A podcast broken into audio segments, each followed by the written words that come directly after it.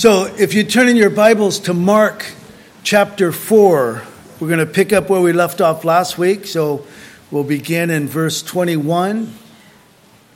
Last week we looked at the parable of the sower, and uh, this week we're going to continue that. I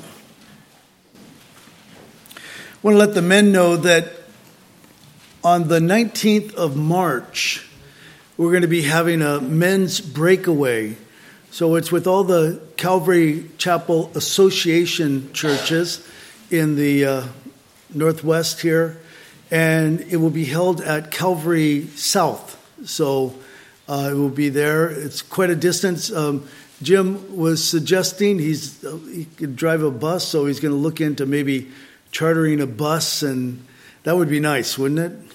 Have one driver, and the rest of us could chat and all. But anyway, so mark your calendars for that. That's going to be a fun time. Father, we thank you for your word. We thank you for worship, Lord. I, I, it would be, personally for me, it would be so boring, it'd be lacking to just simply stand up and teach.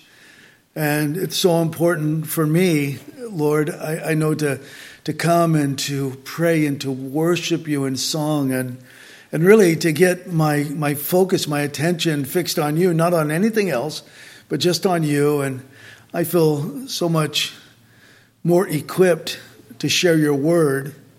And I pray, Lord, that all of us would feel that way. We're not necessarily sharing the word, but we are receiving the word, and pray that we would understand the importance of worship. We're going to spend all eternity uh, worshiping you, Lord.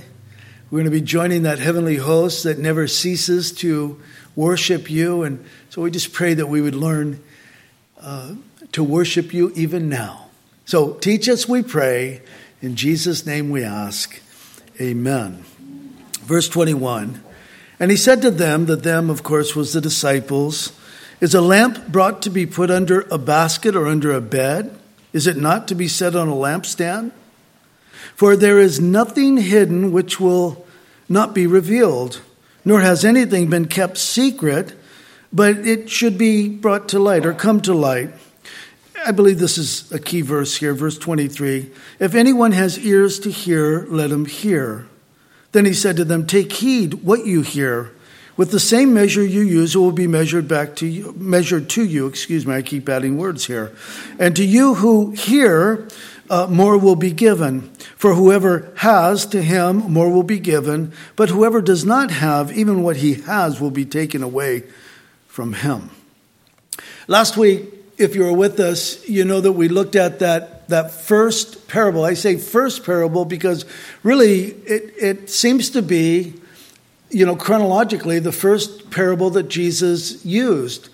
He gave that parable, the parable of the sower, and then he did something that he doesn't do uh, in the, with the other parables. He explained it. And um, in fact, he made the statement of how it's important to understand that parable in order to understand all parables. And so, as I mentioned last week, the parable of the sower would surely be the blueprint to understanding the parables of Jesus. And so we stopped last week in verse 20, but Jesus didn't stop. Now, he's alone. He's not with the multitude any longer. He's alone with his disciples. He has told them, because they've asked him the question, you know, maybe they said, you know, Jesus, what are these parables? What do you mean by these parables? Or what is, what is that parable that you just spoke to us? What does it mean? And so he explained the purpose for parables, quoting from Isaiah. And then he went on to explain the parable, to give insight to the parable. And so, if you're with us last week or you're familiar with the text, you know that the seed in the parable is the word, the soil in the parable is the heart, speaks of the heart, where the seed of the word is sown. And as we saw last week, there would be some uh, hard hearts, some shallow hearts, some crowded hearts, but then there would also be some fruitful hearts. And so he gives us this insight. Now, this is important. Listen, if you share the gospel, you want to know these things, don't you? You want to know that, you know, I'm, I'm sharing the gospel with people, and sometimes, sometimes the seed of the word is just going to fall on hard hearts. They're just not going to receive it. It's not going to resonate with them. It's not of interest to them. It's just going to go nowhere. But others, you know, they may hear the word, receive it with gladness. You know, they're quick, but there's there's a shallowness to their understanding and their faith, and so they don't last very long. And and still others, you know, the, the word of God will be choked out when difficulties or, or even the pleasures of life come. It could be one or the other that can choke out, you know, the word of God. And so Jesus, he continues on, and, and he, he says, Is a lamp to be brought uh, to be put under a basket or under a bed? So we have to we have to think about this for a moment. First of all, we don't put lamps under a basket or a bed. I remember some of my teenage daughters, I won't mention who, um, some of them, um, I think all of them at one time or another, for the uh, bedroom atmosphere or whatever, would put something over the lamp so it wasn't as bright, you know. And of course, I would come in, this is before LED bulbs, and I was afraid that they were going to start the house on fire, and so I'd pull that thing off of there, you know. But, but when we think of a lamp, we think of an electrical lamp. We have many lamps in our houses, and um, we think of that, you know, flip the switch or go over and pull the chain or whatever it is, and it illuminates light. But the lamp at that time, in biblical times, was really just a jar. It was just a, a, a, bowl. And it had oil in it. It would have olive oil in it. And then there was a wick that was stuck in the olive oil, and they would light that wick. So when you're thinking of that, you're thinking, boy, that probably didn't give, up, give off much light, and it probably didn't. In fact, I kind of picture the homes at that time. Many of them, no doubt, were built out of stone.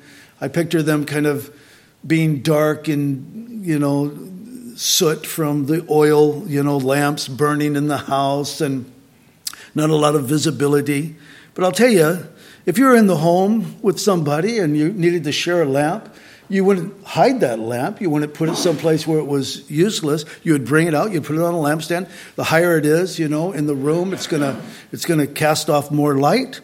And so is true with the Word of God the Word of God. Um, we're like these old biblical lampstands. We're more like an old biblical lamp than we are a modern day lamp. Because modern day, you know, just flip a switch, you know, spiritually speaking. But like the old lamps, the biblical lamps, they needed to be filled before they could illuminate.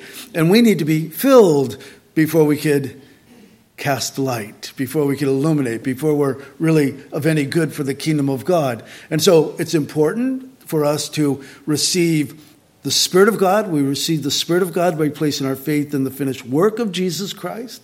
The Spirit of God comes in, takes up residence within us. But then we need the Word of God. So the Word of God, as we're hearing it, as we're taking it in, we take it in to keep it to ourselves? No, to share it with others.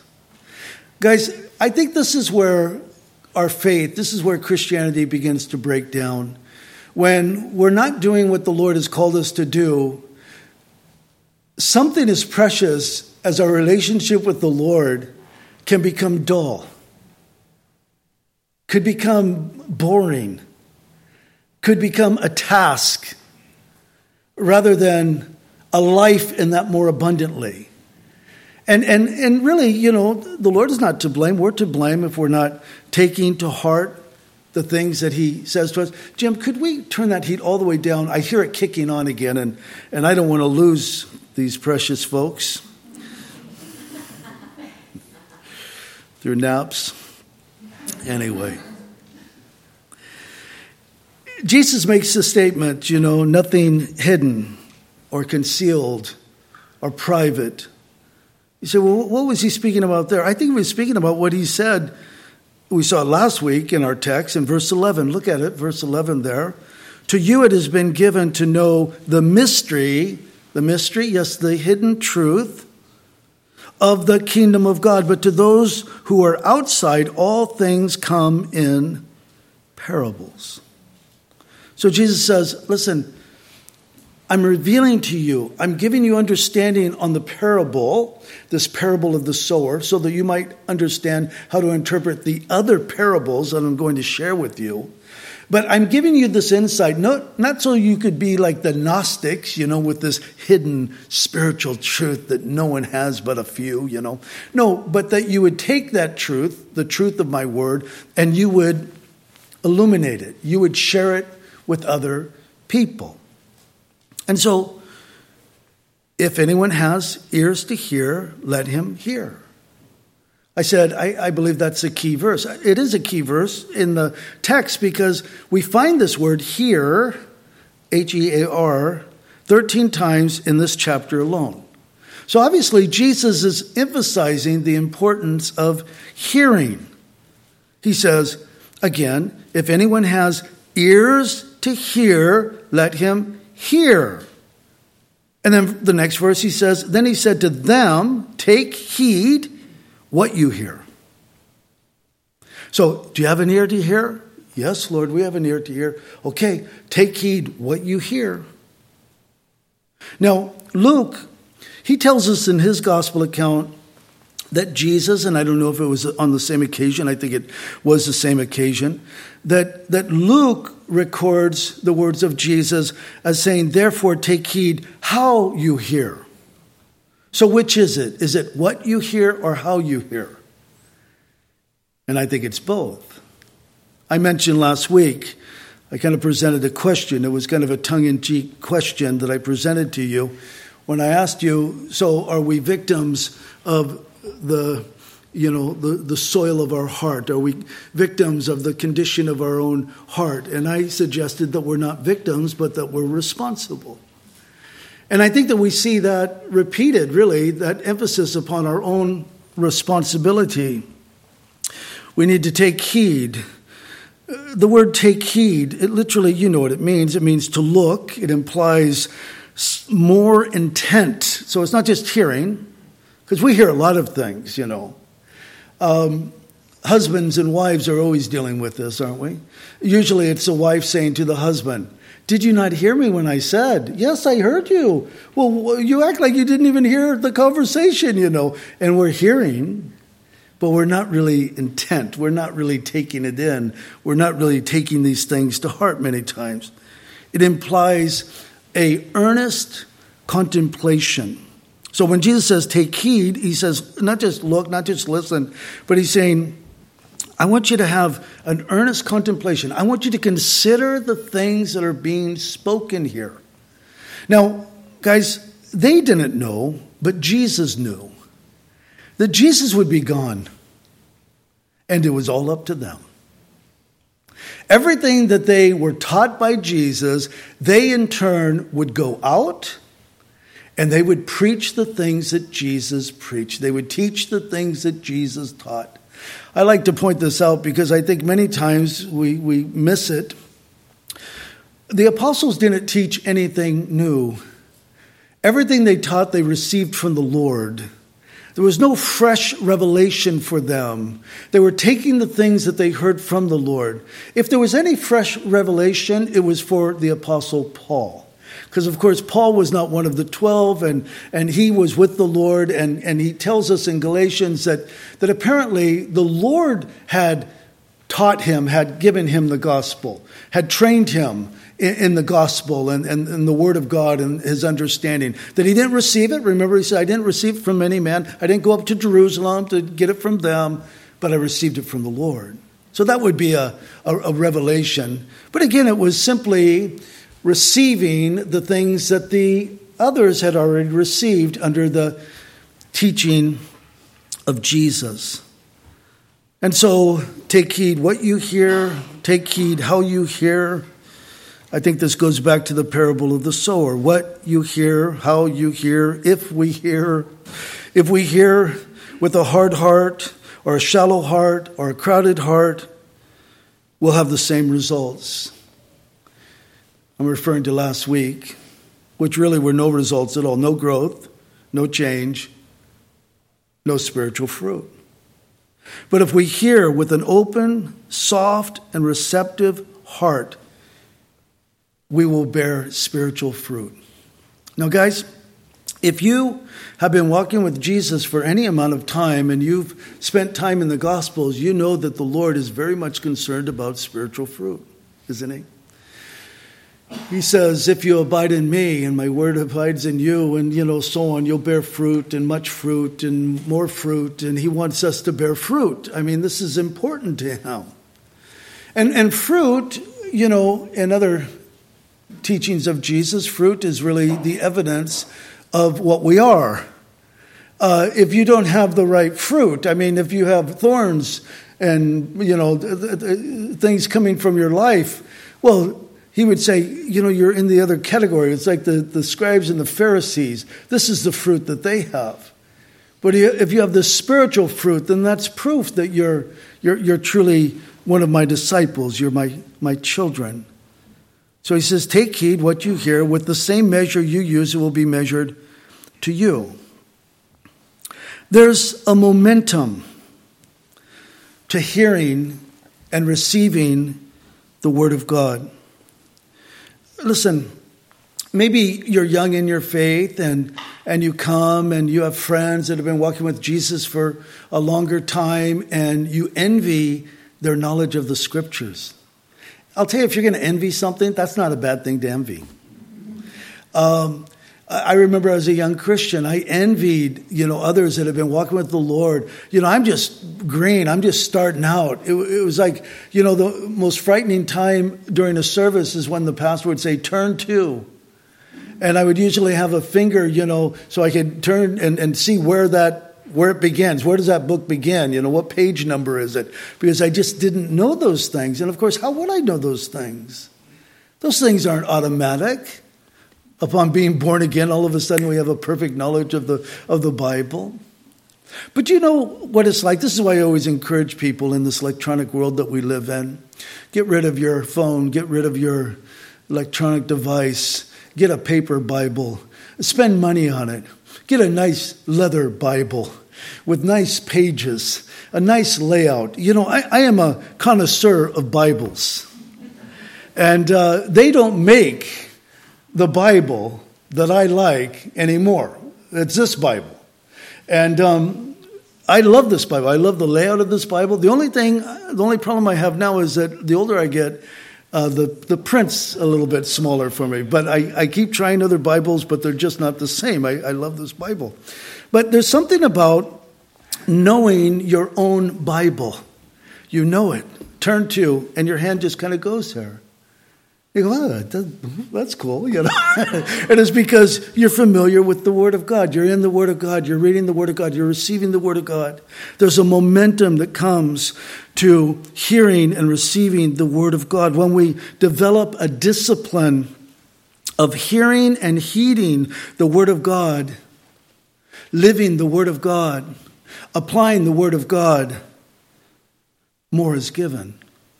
Think of that. You say, Well, I don't like that. That sounds like the, the haves and the have nots. Well, it is. But you know, you can be in the haves group. You just simply have to heed what you hear. You need to take interest in what you hear. You need to contemplate what you hear. You need to say, This is important to me. These are the words of Jesus, or this is the Holy Scripture. And so I want to apply these things to my life. I want to live according to the Scriptures, you know. And as you do that, you'll see that more is added. Sometimes, you know, you may surprise yourself by what you know. So often we're discouraged by what we don't know. But sometimes you're encouraged by what you do know. And you say, oh, wow, I didn't even. I didn't even think I knew that, you know, and, and you knew it. And, and I love it when I am reading the scriptures and, uh, you know, my memory is not as good as, as it used to be, but I will be thinking of a scripture. And, and it's not a game that I play, but I just love to say, Lord, would you direct me to that scripture? You know which one I'm talking about, Lord. And I'll, and I'll maybe paraphrase it or something. And there's many times where uh, maybe not in that moment, but maybe, you know, as I'm reading along, it will come to mind. I'll go, oh, and I'll turn to it and I'll go, oh, thank you, Lord. Because I see, you say, well, that's weird. No, it's not weird. Listen, uh, this is His word. He is alive. He is God. He is sovereign. He is outside of time. Why shouldn't we expect Him to take His word? I mean, He wants us to know His word. And He knows that the word is the means by which we bear fruit. So He wants that to happen. So why would He keep us from that? And I think that the Lord wants to encourage us in His Word. You might say, Well, Dan, I, I, wish I was there, but I'm at that point where I read the Word. I don't remember what I read. I don't know what it is about the Bible, but I read a paragraph, I read a chapter or whatever. I read it. It seems like it's speaking to me at the, at the moment. I, I shut the Bible and I forgot everything I read. I can't remember anything about it. Well, because it's a spiritual book. And as much as the Lord wants you to glean from it, be in it, apply it to your life, hear it and heed it, there's an enemy who wants to distract us. It's kind of like prayer, you know. All day long, the phone hasn't rung. I, it cracks me up here, even here at the church. You know, we have the, a landline that sometimes works. So if you call, I'm, I'm sorry if I don't answer the phone. I am here usually, but um, the landline, if it rains, we lose line one. You know. But anyway, um, we are we are state of the art here Chapel. but it's interesting how you know you say, "Well, I'm going to just now spend some time in prayer," and you start praying, and the phone starts ringing. And we're responsible people, aren't we? We say, well, I better answer that phone. It might be an emergency, you know. And, and we get on the phone and we're chatting with somebody, and then we realize it's a salesperson or something, and we've been distracted from our, you know, and you hang up, and now, okay, Lord, help me to get back into this. I think it's the enemy a lot of times. He's just kind of throwing curveballs at us, you know, you know seeing if we'll bite, you know. Anyway, Jesus, he says, to those who have, more will be given. Whoever has to him more will be given, but whoever does not have, even what he has, will be taken away from him. You say, well, that doesn't sound fair. Why would you take something away? Because it's of no interest. It's like, it's like throwing pearls before swine. You know, honey, come on, let's go out to the, to the, you know, the pig, the pigs out there and t- let, let them wear your your pearls tonight. You know, they, they look so cute with the pearls. Who would do such a thing? They don't appreciate such things. Not that my wife has pearls. I'm joking. She doesn't have pearls. You don't have pearls, do you? No, anyway. 26. He said, The kingdom of God is if a man should scatter seed. Oh, so there we have seed again on the ground and should sleep by night and rise by day, and the seed should sprout and grow. He himself does not know how. For the earth yields crop by itself, first the blade, then the head, and after that the full grain in the head. And when the grain ripens, uh, immediately he puts in the sickle because the harvest has come. Now, this is how I would like to see this. I'm playing with you a little bit, but this is how I'd like to interpret this um, parable. Not that it's up to our own personal interpretation, so I'm playing with you a bit. But I would like to say, well, yes, the seed, the seed is the word. The seed of the word is sown in the soil. Uh, some are going to believe. There's going to be that number when that last person places their faith in Christ, the Lord puts in the sickle and the harvest has come. The rapture has taken place. That's, that's how I'd like to see it. And maybe there's some truth to that. But I think that the purpose of the parable here, again, he's speaking of the kingdom of God, he's likening it to something that they might understand, is that the farmer does what he or she can do.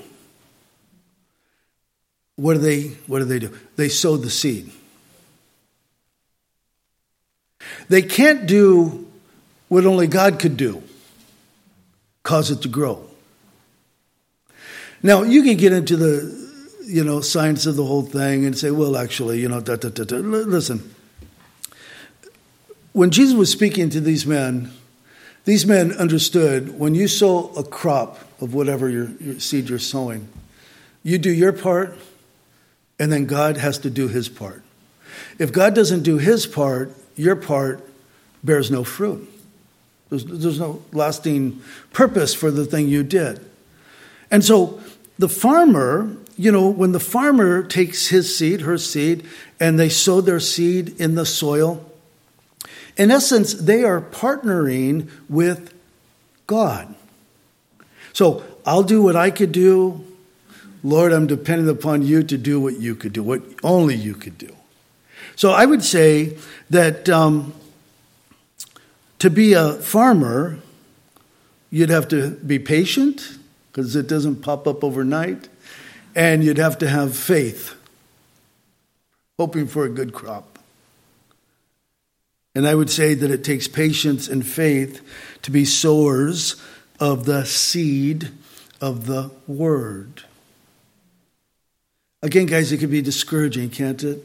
You have loved ones. You know, I've, shared many, many times, but, you know, I, I sowed the seeds of the Word of God. I shared the gospel with my father for decades. And there was no response, just resistance, no response.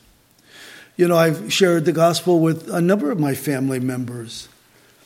I went to my parents' 50th anniversary, or 50th wedding anniversary, and it was a surprise. So they said, Danny, you know, we're not, not going to tell uh, your mom and dad, so come, you know. And so I flew down. It was really an awkward thing because um, I, I, I get there. It kind of shows you some of the dynamics. of the family. And I'm kind of behind the door, and they walk into, you know, the where they live. They have a they have pool and you know big room and everything. And so they walk in, and I said, um, "Congratulations!" And my dad looked at me and said, "Hi, Jerry. It's so good to see you." And I said, "I'm Danny, your son." And he goes, Oh, Dan, oh, yes, I, yes, of course. I said, Yes, I know who you are. It was an awkward moment. My mom was hitting my dad, you know, that's your son, you know, that, what's wrong with you? You know.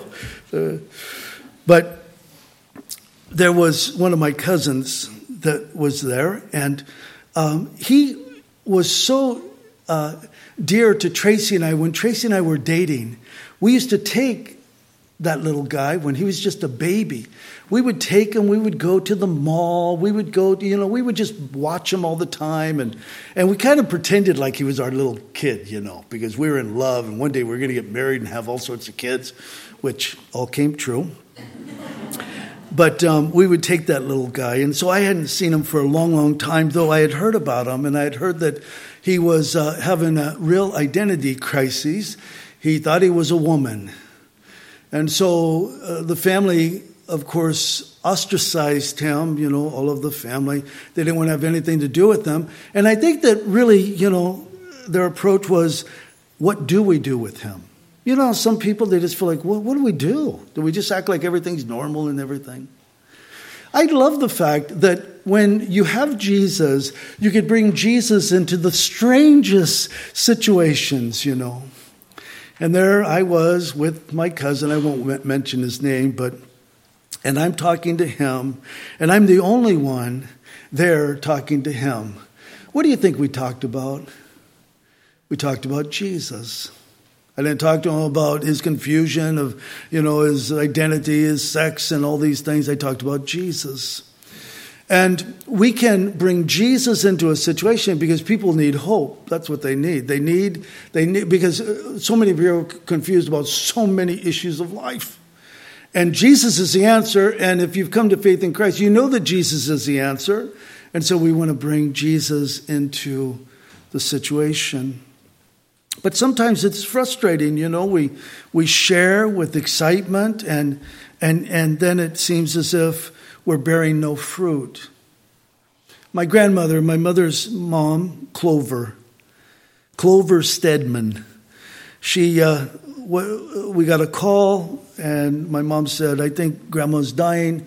Danny, if you want to see her, you need to come down. We're living in Northern California. And so I I said, well, I'll, I'll, I'll, be right down. Not right down, but, you know, I, so I, I drove down to see my mom and my grandmother. And, and I, I had been praying the whole time, and I asked other brothers and sisters in the church to be praying. I said, This might be the last time I could see my grandmother. Um, the family embraced Mormonism because her oldest son married a woman who was a Mormon, and so, you know, sometimes that's how things go. And so I was saying, I'm going to share the gospel. Please pray that she's responsive. So I go to the hospital and I walk in. My mother was very resistant toward the gospel at that time. And um, I walked in and I said, Hi, Grandma. I've come down. I want to talk to you about Jesus. And she just was almost comatose, you know. I mean, there was no response.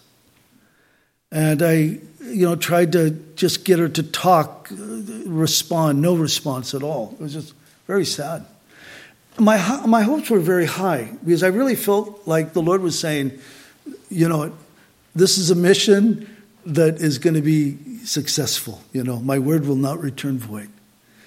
And so I, my mom said, well, Danny, let's go out to lunch and we'll come back. Maybe she'll be doing better later. And so we went out to lunch and, and I was really bummed out. I really was. I just, you know, I'm trying to have conversation with my mother, but in between the things that I'm saying, I'm praying, and I'm really complaining to the Lord, and I'm saying, Lord, I really thought that you know, I came all this way, and and and my my grandmother can't even respond. She can't even hear. Who knows what's going on? Well, we had lunch. We went back. We walked into the room. My grandmother was sitting there with her eyes wide open, and she looked at me as soon as I walked into the room. She says, Danny, tell me about Jesus. My mother did a 180 and walked out of the room. and I sat there and I shared the gospel with my grandmother. And I said, Grandma, it's so easy. I, I think people stumble over the simplicity of it. Grandma, do you believe in Jesus? Not the Jesus of Mormonism, but the Jesus that I just described to you. And she goes, Oh, yes, I believe. I believe. I want to believe in him. You know, it's interesting. When I did her memorial service, um, and I stood there at Rose Hills in California doing the memorial service, and I was telling the family, you know, so Mormon and Catholic and everything else, you know. Uh, you know, you talk about uncomfortable people when you talk about having the opportunity to share the gospel of Jesus Christ with grandma and that she responded, because everyone wants to take credit. You know, no, no, no, she was a Catholic. No, no, no, she was a Mormon. No, no, no. there are encouraging times. There are discouraging times. There are encouraging times. The point is, do what you can do. What can you do? Share the gospel. Sometimes we make it so complicated. Sometimes we're, we're so concerned about what people will think of us that we never venture out to share the gospel with people because, to be honest, and it sounds so awkward to even say it, but we know that it's true, we're more concerned about our own reputation than we are of their salvation. The Apostle Paul, you know it, he said, I'm not ashamed of the gospel of Christ. And then he gave the reason why. He says, For it is the power of God to salvation for everyone who believes. Isn't that wonderful? We have a message that's absolutely for everyone. No one's excluded from this message. Nobody. It doesn't matter what, what you're, how far gone you might be. Jesus can bring light into the darkest place and he will transform lives. If you're truly in Christ, your life is going to be transformed. You're not going to continue in the same things. You're going to be changed. You're going to think differently. You're going to act differently. You're going to live differently. It says, for the Jew first and also for the Greek. For in it, in the gospel, the righteousness of God is revealed from faith to faith, as it is written in the quotation from Habakkuk the just shall live by faith. What a message. Why would any of us be ashamed of this? You know, to have a, a, a gospel message that, that says, listen, if you believe, you can be saved. If you believe in Christ, you believe, and you explain, of course, what Jesus has done and why he did it. Well, Jesus goes on, verse 30, and he said, To what shall we liken the kingdom of God? Remember, he, he's giving, so he said, I want to explain something to you that's spiritual, and you cannot understand this. It's, it's beyond your scope of reasoning. So I'm using illustrations to help you get just a little bit of understanding. He says, Or with what parable shall we picture it? It is like a mustard seed, which is, when it is sown on the ground, uh, is the smaller, is smaller than all the seeds of the earth. Now, if you want to research it, you'll find that there are smaller seeds on the earth than mustard seed. So this is not a contradiction, but from the Jewish perspective, I mean, as far as their understanding, this was the smallest seed that they would sow in their gardens, in their ground. So he says, uh, uh, is smaller than all the seed of the earth, but when it is sown, it grows up and becomes greater than all the herbs and shoots out large branches so that the birds of the air may nest under its shade. And you go, wow.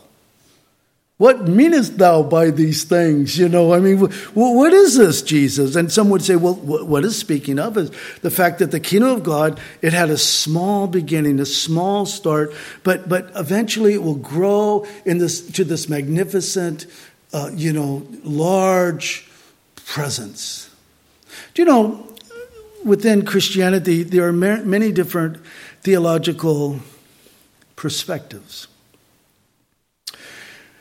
There are those who fall into the category, their belief system falls into the category of dominion theology or kingdom now. They don't really use that kingdom now any longer, but it used to be kingdom now. Now it's uh, dominion theology. And so the thinking, you know, thumbnail explanation of it, their thinking is basically that the church is going to become so powerful on the earth, we are going to influence all aspects of life we're going to uh, influence, uh, you know, the music and the arts and the political, you know, scene and and uh, the movies and you know whatever. Every aspect of life, Christians are going to influence, and we are going to. The church is going to usher in the second coming of Christ, so He can come and set up His kingdom. Well, I don't believe that. The reason I don't believe that is because we don't see that. We don't see the church growing in influence. We see it diminishing. I mean, we've watched it diminish uh, radically in two years. Uh, laws have been passed specifically against the church or the Christian voice in the past two years that most people are unaware of because of all the other madness that we've been dealing with. So it's kind of been, you know, shoved under the, the door there, you know. I don't believe that's what it's saying. In fact, guys, when you look at the parable, now let me let me say, let me back up a moment. There, it was a small beginning.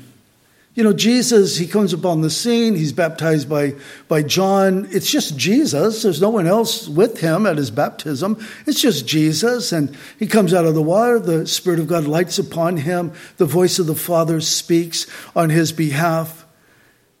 Jesus goes on from there, and apparently there were two disciples of John, Andrew and John, the beloved. They come up and they say, Where are you going? And he said, Remember what he said? Come and see. I like that about John's gospel. There's a few of those moments. Come and see. I, am not going to try to con- convince you of anything. Come and see. Remember when, you know, can anything good come out of Nazareth? Come and see. I, you know, just come and see. I, I, how can I explain him to you? You know, just come and see. And so they come. And then, you know, we see the, the calling of, the disciples. We see the two brothers, James and John. They leave their father's boat, Zebedee, and, and so on. Andrew and Peter, same thing. We see Matthew, the tax collector. So Jesus selects 12. We saw that just a few weeks ago in our Mark study. 12. But as we noted, uh, over the past few weeks that there were many others that were with him as well. It wasn't just the 12. There were women, there were others that were there. I think that Lazarus was probably with them, don't you? Mary and Martha were probably with them at, at some point in time, and they probably traveled with them. And Mary Magdalene, of course, she surely would have been there. I think that at different times, Jesus' own family might have been there, even though they didn't believe in him. And they, as we saw, what, two weeks ago, they thought he was out of his mind at one point. The point is, it was a small beginning. Then you get to the end of Jesus' ministry, public ministry or, or earthly ministry. None of those fit, but you know what I mean. On the day of Pentecost, Jesus has ascended into heaven. Jesus, well, it began with John the Baptist. John the Baptist spoke of the promise of the Father. Then Jesus talked about the promise of the Father. Tarry in Jerusalem until the promise of the Father comes upon you. How many are there? 120.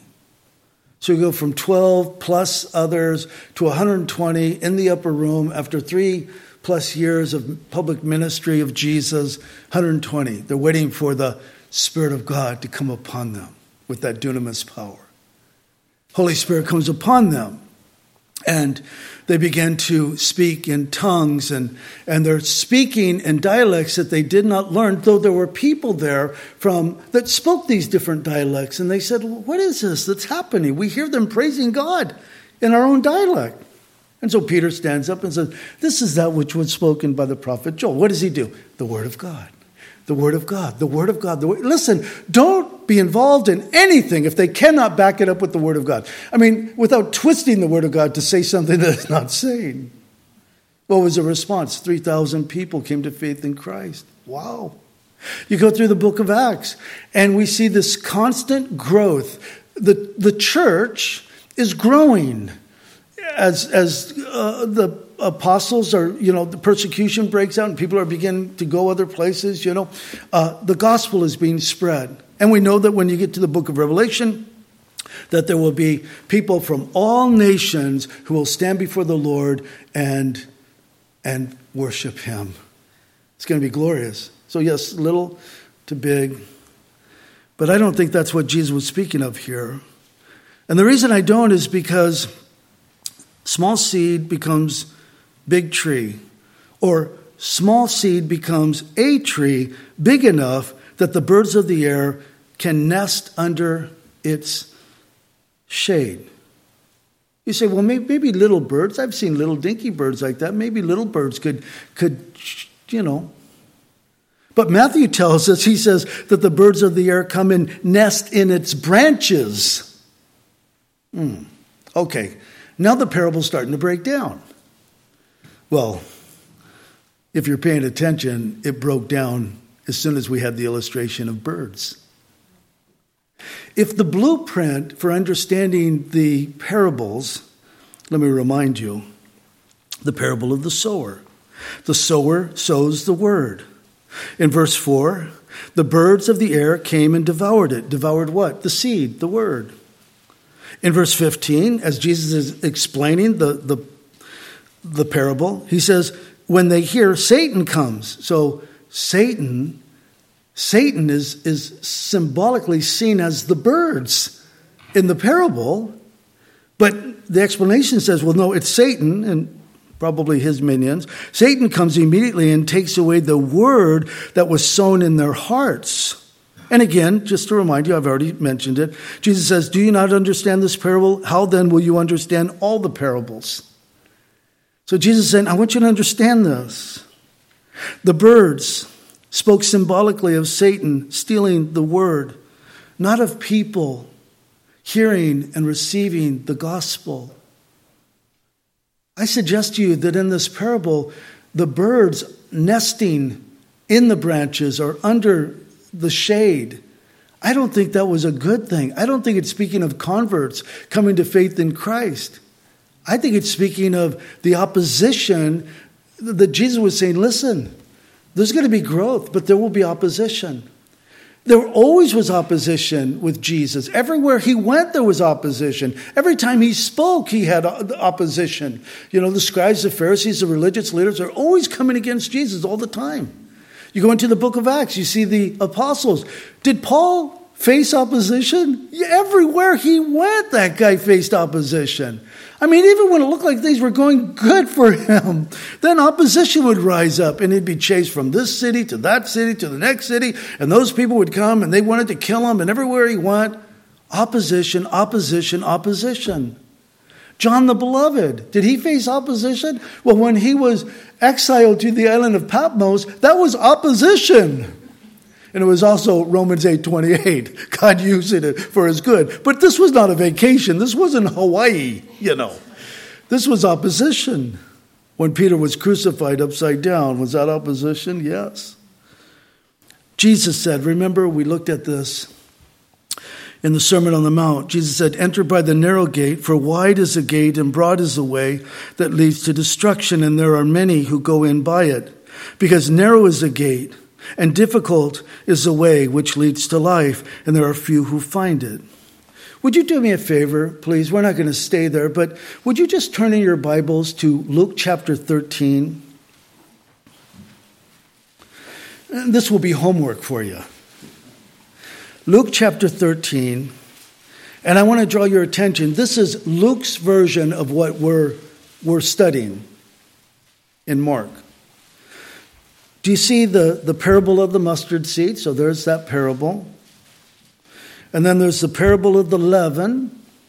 So we don't have that parable in Mark's gospel. But what follows? Look at verse 24. Strive to enter through the narrow gate. So the, the scripture that I just read from, from Matthew chapter 7, we have that. Seek to enter and will not be able. When once the master of the house comes, dropping down a little bit. I mean, as he's describing this, look at verse 27. But he will say, I tell you, I do not know you. Where are you from? Depart from me, all you who work, you workers of iniquity. Therefore, there will be weeping and gnashing of teeth when we see uh, uh, let's see, when you see Abraham and Isaac and Jacob and all the prophets in the kingdom of God, and you yourself thrust out. See, guys, I think that the parable is, is not speaking of a positive thing, of a great thing. It's speaking of the opposition that's going to come. I think that there has always been and there always will be, as long as the church is on the earth, there will always be those who are Christians by name only. And this is why we need to take seriously our faith in Christ. You don't want to play with this. You don't want to be one of those foolish people, and I'm sorry if I'm insulting you by saying foolish people, but it really is foolish to say, I know that I'm saved because I was baptized as an infant or as a teenager or whatever age, insert age, or I was confirmed at, the, at 12 or whatever it was, or I belong to this church or that church, or I'm a part of this denomination, or my mother was a godly woman, or my father was a you know wonderful Christian man. None of those things, none of those things make us right with the Lord. Those things might help us to come to faith in the Lord, but none of those things save us. You know, guys, we see worship team, come on up, guys. We see in quite a few of the parables. Remember the parable of the wheat and the tare? So the farmer, he plants his wheat, you know, probably quality wheat, and then his enemy comes, and what does he do? He sows tares in the field. So when the wheat comes up, so the tares came up, and the tares are starting to choke out the wheat. And so the, the, the hired hands or whatever said, Well, should we go and, and, and rip out the, you know, the, the tares? And he says, No, no, no, lest you rip out some of the wheat as well. And I, whenever I think of that parable, I think of how there are always people, side note, it really, but side note, always people in any given church, any church that takes the Word of God seriously, and they have to conduct biblical discipline. Biblical discipline is always the last resort. Uh, you might know what I'm referring to. There's a number of references in the scripture. But there's a time when the church needs to deal with their own. We don't want the outside to deal with us, we want to deal with our own. Remember the the man, I always mention him because it was so outlandish. I mean, it just kind of, you kind of go, yuck. But the man in Corinth who had a, he had a relationship, apparently, a sexual relationship or love relationship with his father's wife. So you just, that's just so weird. It's like, wow, so weird. And yet the church was accepting this. You know, maybe the father wasn't a believer, and maybe his wife had come said that she had come to faith in Christ. I'm, again, I'm just speculating because the scripture doesn't tell us. And maybe the guy who, you know, the son who's having a relationship with his stepmom or whatever, you know, they're saying, well, you guys are believers, so, you know, all things are good in Christ. It's okay. And remember, the Apostle Paul said, this is not good. I've already judged the man. Let me tell you what you need to do. And he kind of laid down the law and he said, You need to dismiss this fellow. You need to hand him over to Satan for the destruction of the flesh so that he might be saved in the end. And so they did. They church discipline and they had the fellow removed. And, and then you get to Second Corinthians. And apparently the fellow had repented. And so then Paul was saying, Guys, enough is enough. I mean, Restore him. That's always a goal when, within the Christian community. A fallen brother or sister, restoration is always the goal. Sometimes it doesn't come to restoration because the person who's in error, who's, who's sinning, doesn't want to repent and continue. They want to go someplace else, you know. But I'll tell you, whenever something like that happens, it's inevitable that you have people in the church, they don't understand what's going on, and neither is it, would it be appropriate for the church to say, let me tell you what this person was doing. Bump, bump, bump, bump, bump. And they say, why did you ask him to leave? How could you do that? You, you, you, you. And you see the wheat being stumbled, being uprooted. And it's a sad thing. But we have the parable of the leaven. And leaven, you say, well, what's wrong with leaven? You know, I like to bake, you know. And well, leaven, not always in the Bible, but many times in the Bible, it is symbolic of evil, it's symbolic of sin. And then the last example is the parable of the dragnet. Remember, you throw, cast the net in, catches all these fish. Jesus says that there were good and bad. You say, okay, well, maybe, maybe he doesn't like bass, you know. No, no, no. He goes on and he says this and wicked and just. They're all caught in the same net. The church has always had its birds. Judas was a bird.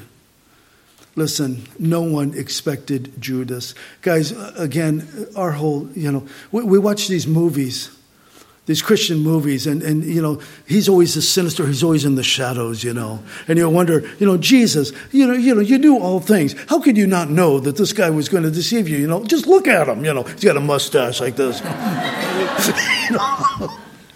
But there was obviously nothing about Judas. Now, Jesus knew who he was, but none of the others did. When Jesus talked about one of you is going to betray me, and what did they say? Did they say, Is it him? We suspected him. He's suspicious, you know. No, they said, Is it I? See, they didn't even trust themselves. Am I the one that's going to do that to you, Lord? Or Ananias and Sapphira? They were in the church, but they wanted the praise of men rather than to just please the Lord. You remember that whole story? Well, what a strange thing it was. And, and Peter explained to him, he said, the land you had. It was your land. Yeah. And the proceeds that you got from the sale of the land, it was your, it was your money. Yeah. Well, why'd you lie to the Holy Spirit? You didn't have to give anything. But to lie and say, we sold it for such and such, and here it all is.